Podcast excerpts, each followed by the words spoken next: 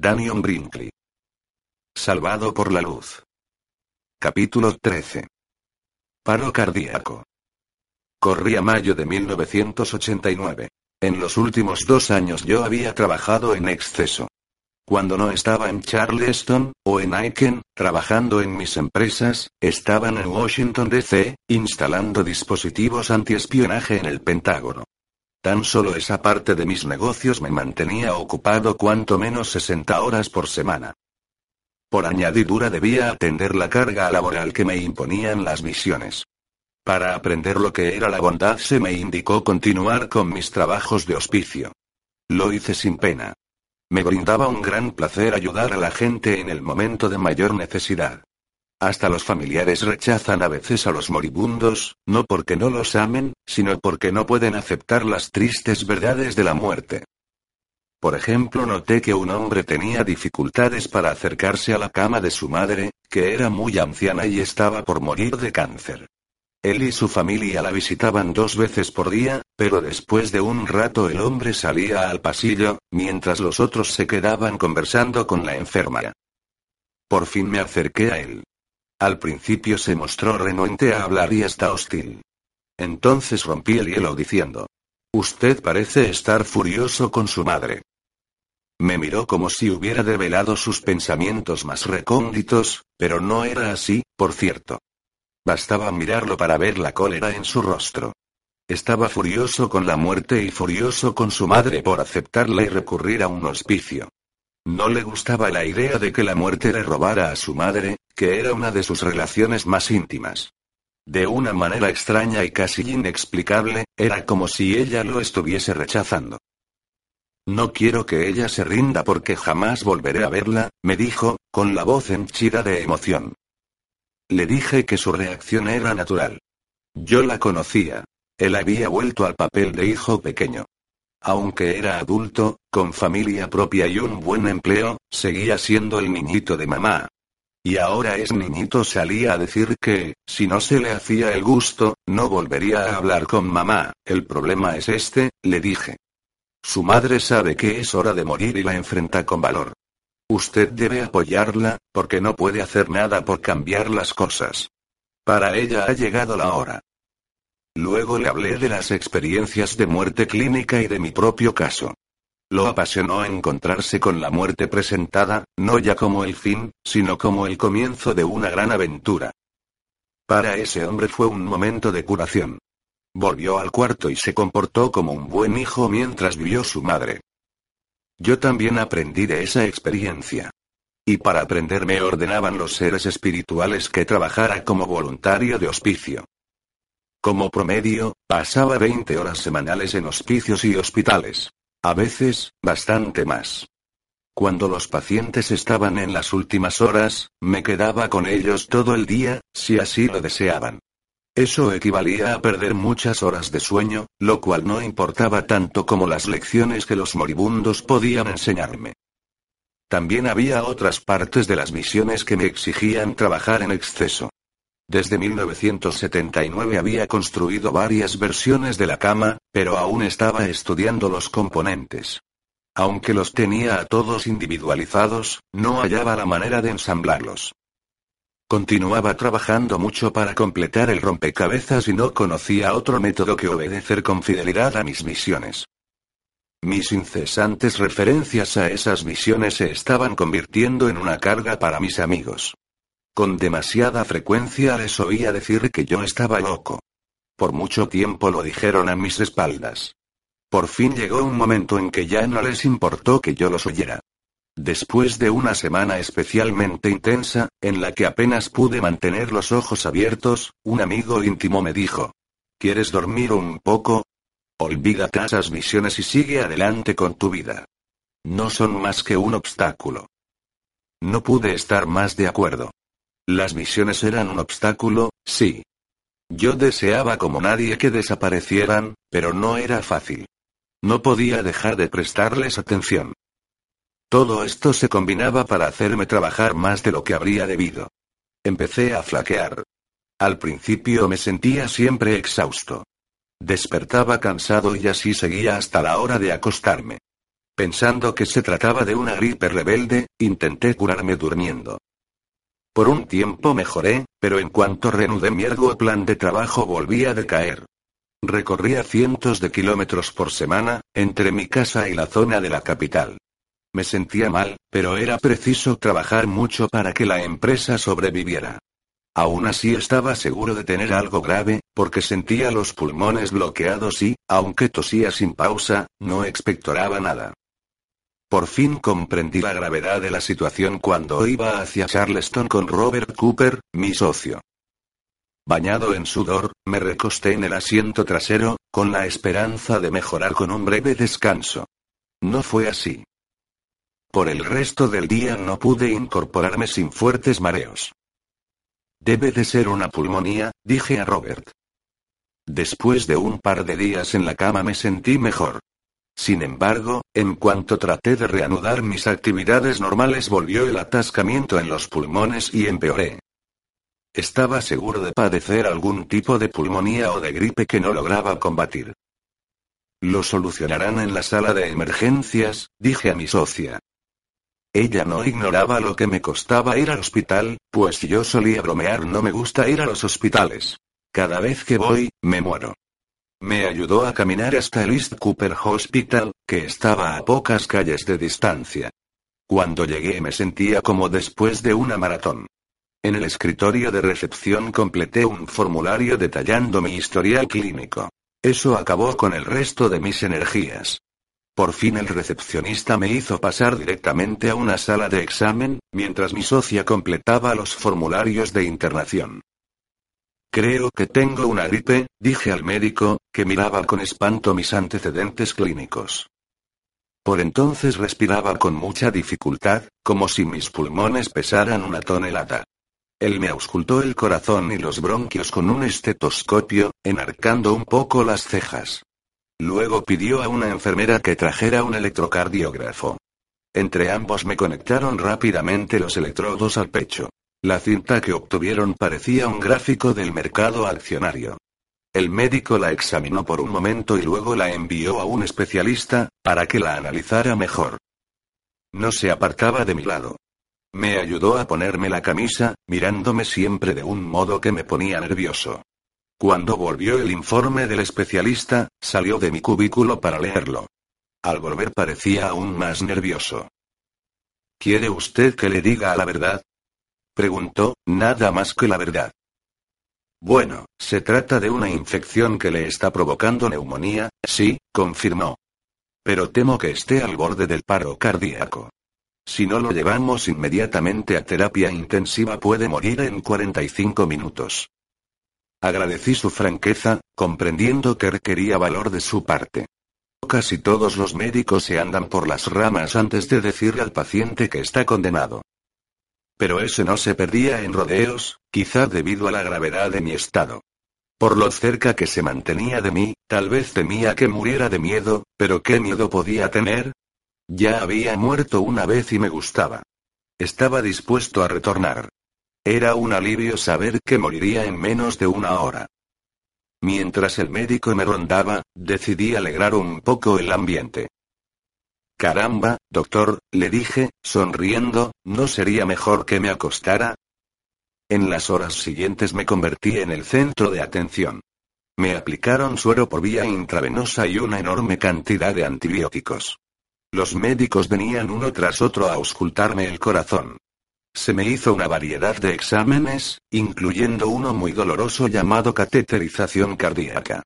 Consiste en introducir un tubo hasta el corazón por una arteria de la pierna e inyectar tintura directamente en las cámaras, a fin de ver el órgano en una pantalla de televisión. Lo hicieron solo para ver con exactitud en qué estado se encontraba mi corazón. Ya sabían cuál era el problema, había contraído una infección a estafilococos por un corte en la mano. Al principio, la infección hizo que me sintiera engripado. Como no le presté atención se convirtió en neumonía. Luego se dirigió sin vacilar a mi punto más débil, el corazón dañado por el rayo. Y allí se instaló en la válvula aorta, masticándola a tal punto que ya no cerraba herméticamente. Por efectos del rayo, la capacidad de bombeo de mi corazón estaba ya reducida en casi un 50%. Ahora, con la válvula lesionada y perdiendo, me ahogaba en mi propia sangre. Como resultado sufría mucho. Respiraba con dificultad, escupiendo sangre al toser. Los antibióticos me descomponían. El constante manoseo del equipo médico era más una molestia que una ayuda. Aún así conservaba el buen humor y la sonrisa, pese a los lúgubres procedimientos. Sabía que estaba por morir y eso no me disgustaba. Vea, doctor, la muerte no es problema. Lo que duele es llegar allí, ¿cómo dice? Inquirió uno de los médicos, apartando la vista de su anotador. Ya he muerto antes y sé que es bastante agradable, dije. Lo que duele es el trayecto. Ya veo que ha muerto antes, confirmó él, observando mis antecedentes clínicos. No es común que alguien sobreviva a la descarga de un rayo, sobre todo si el corazón se detiene por tanto tiempo como el suyo. Lamento haber sobrevivido, doctor. Aquello era estupendo. Yo no quería volver. No se preocupe. Haremos lo posible por mantenerlo con vida. Usted no comprende, insistí. Quiero morir. Conozco aquello y sé que es hermoso. Desde que volví es como si hubiera estado en una cárcel. En el cielo uno puede vagar libremente por todo el universo. El médico me miró por un instante y vio mi sonrisa.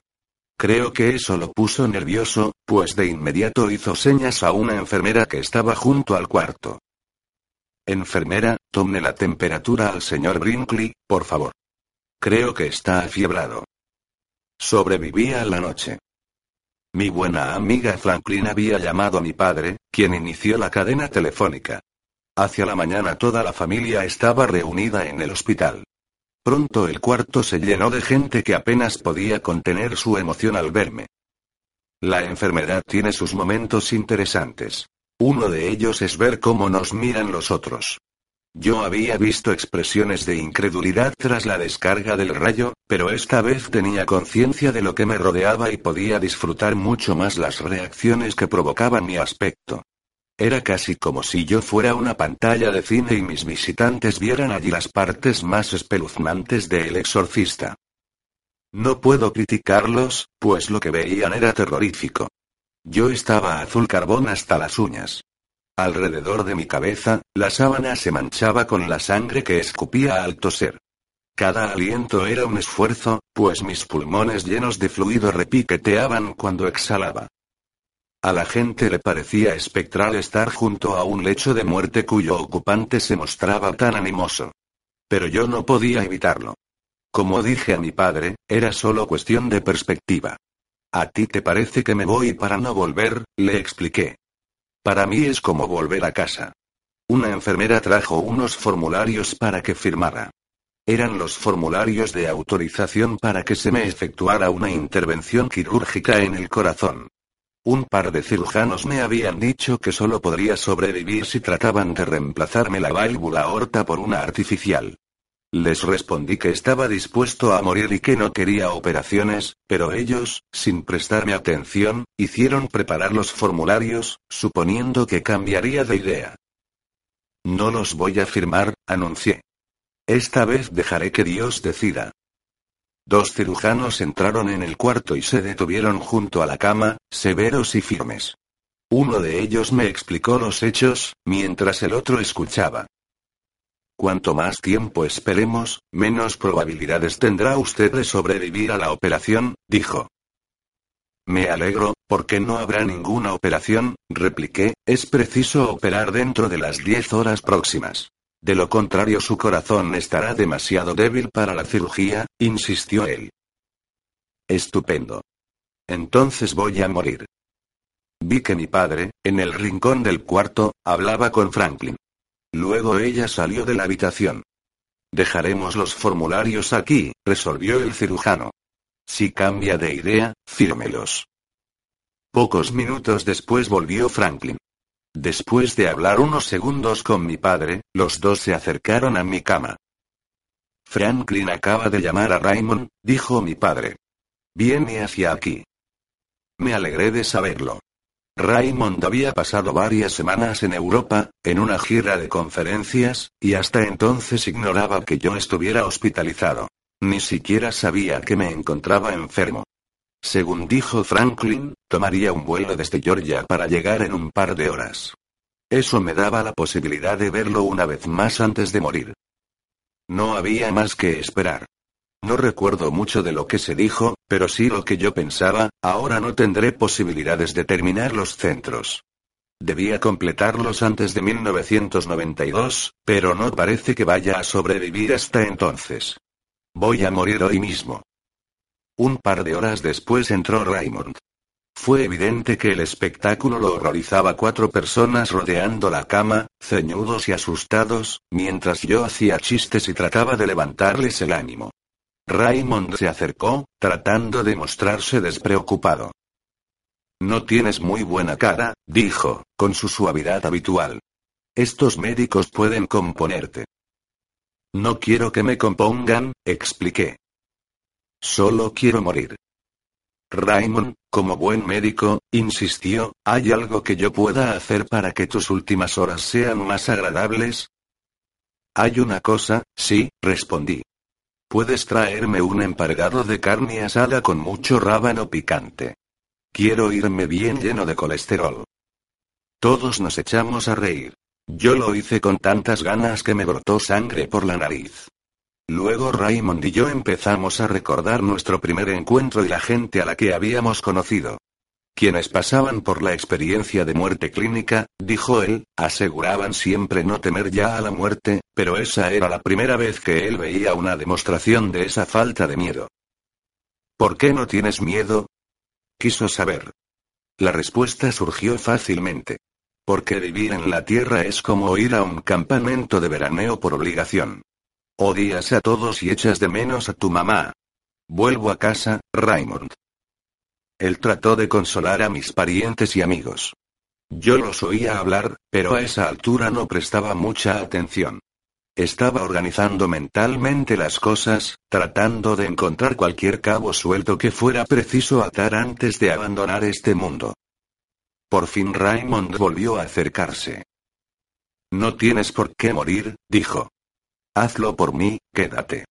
Necesito de tu ayuda. Raymond tenía en la cara una maravillosa sonrisa de comprensión y un tono de súplica en la voz. Me hizo sentir querido y necesario, deseo humano básico al que me he descubierto susceptible. Está bien, dije. Dame los formularios. En cuanto los hube firmado, el equipo de cirugía se hizo cargo de mí. Alguien me hizo un corte en el cuello e insertó un tubo. Otro me abrió un agujero en la pierna y por allí introdujo otro tubo hasta el corazón. Por entonces yo estaba tan débil que los médicos de East Cooper decidieron trasladarme al hospital Roper, donde se realizan operaciones de alto riesgo. Allí me retuvieron durante toda la noche, con la esperanza de que mi estado mejorara. Como no fue así, decidieron llevar a cabo la intervención. No recuerdo mucho de lo que pasó tras mi llegada a Roper. Sé que una enfermera entró para afeitarme. Después miré hacia abajo y vi botas verdes de cirugía caminando a mi lado, me llevaban en camilla al quirófano. Luego apareció un hombre de barbijo verde que me aplicó dos inyecciones en el trasero. Esto es para relajarlo, dijo. Después se hizo la oscuridad.